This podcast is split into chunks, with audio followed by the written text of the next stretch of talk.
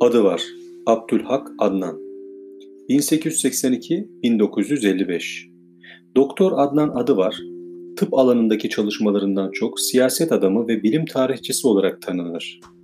1905'te İstanbul'da tıbbiyi bitirince 2. Abdülhamid'in aydınlar üzerindeki baskısı nedeniyle Avrupa'ya kaçan adı var, İkinci Meşrutiyet'in ilanından sonra 1909'da yurda döndü.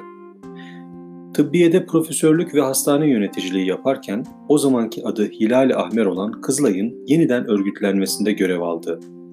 Sonra da bu kurumun genel sekreterliğine atandı. 1918'de son Osmanlı Meclisi'ne İstanbul Milletvekili olarak giren adı var, 1920'de İstanbul'un işgali üzerine eşi Halide Edip ile birlikte Anadolu'ya geçti. Birinci Türkiye Büyük Millet Meclisi kurulunca İstanbul'dan milletvekili seçildi ve Sağlık Bakanı oldu. 1923'te yeniden seçildi ama iktidardaki Cumhuriyet Halk Partisi'nin muhalifi olan Terakkiperver Cumhuriyet Fırkası'nın kurucular arasında yer alması iktidar çevrelerinde hoşnutsuzluk yarattığı için 1926'da eşiyle birlikte Türkiye'den ayrıldı. 1938'e kadar İngiltere ve Fransa'da bilimsel araştırmalar yapan adı var, Paris'te yaşayan Doğu Dilleri Okulu'nda Türkçe dersleri verdi. Ansiklopedia Britannica'ya Türkiye'nin yakın çağ tarihi bölümünü yazdı, kültür alanında seçkin ürünler verdi.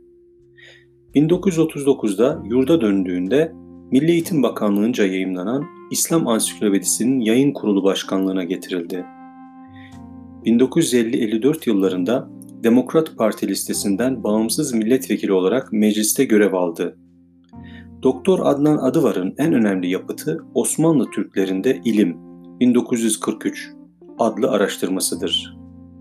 1939'da ilk kez Fransızca olarak yayımlanan bu yapıtında 14. ve 19. yüzyıllar arasında Osmanlılarda tıp, biyoloji, botanik, matematik, fizik, astronomi alanlarında yapılmış çalışmaları inceler. Türk bilim adamlarını ve çalışmalarını tanıtır. 1970'te eklemelerle yeniden yayımlanan bu yapıt, bilim tarihi konusunda yayımlanmış ilk Türkçe kitaplardandır. Adnan adı var, ayrıca makalelerinin bir bölümünü Dur Düşün 1950 ve Hakikat Peşinde Emeklemeler 1954 adlı kitaplarında toplamıştır.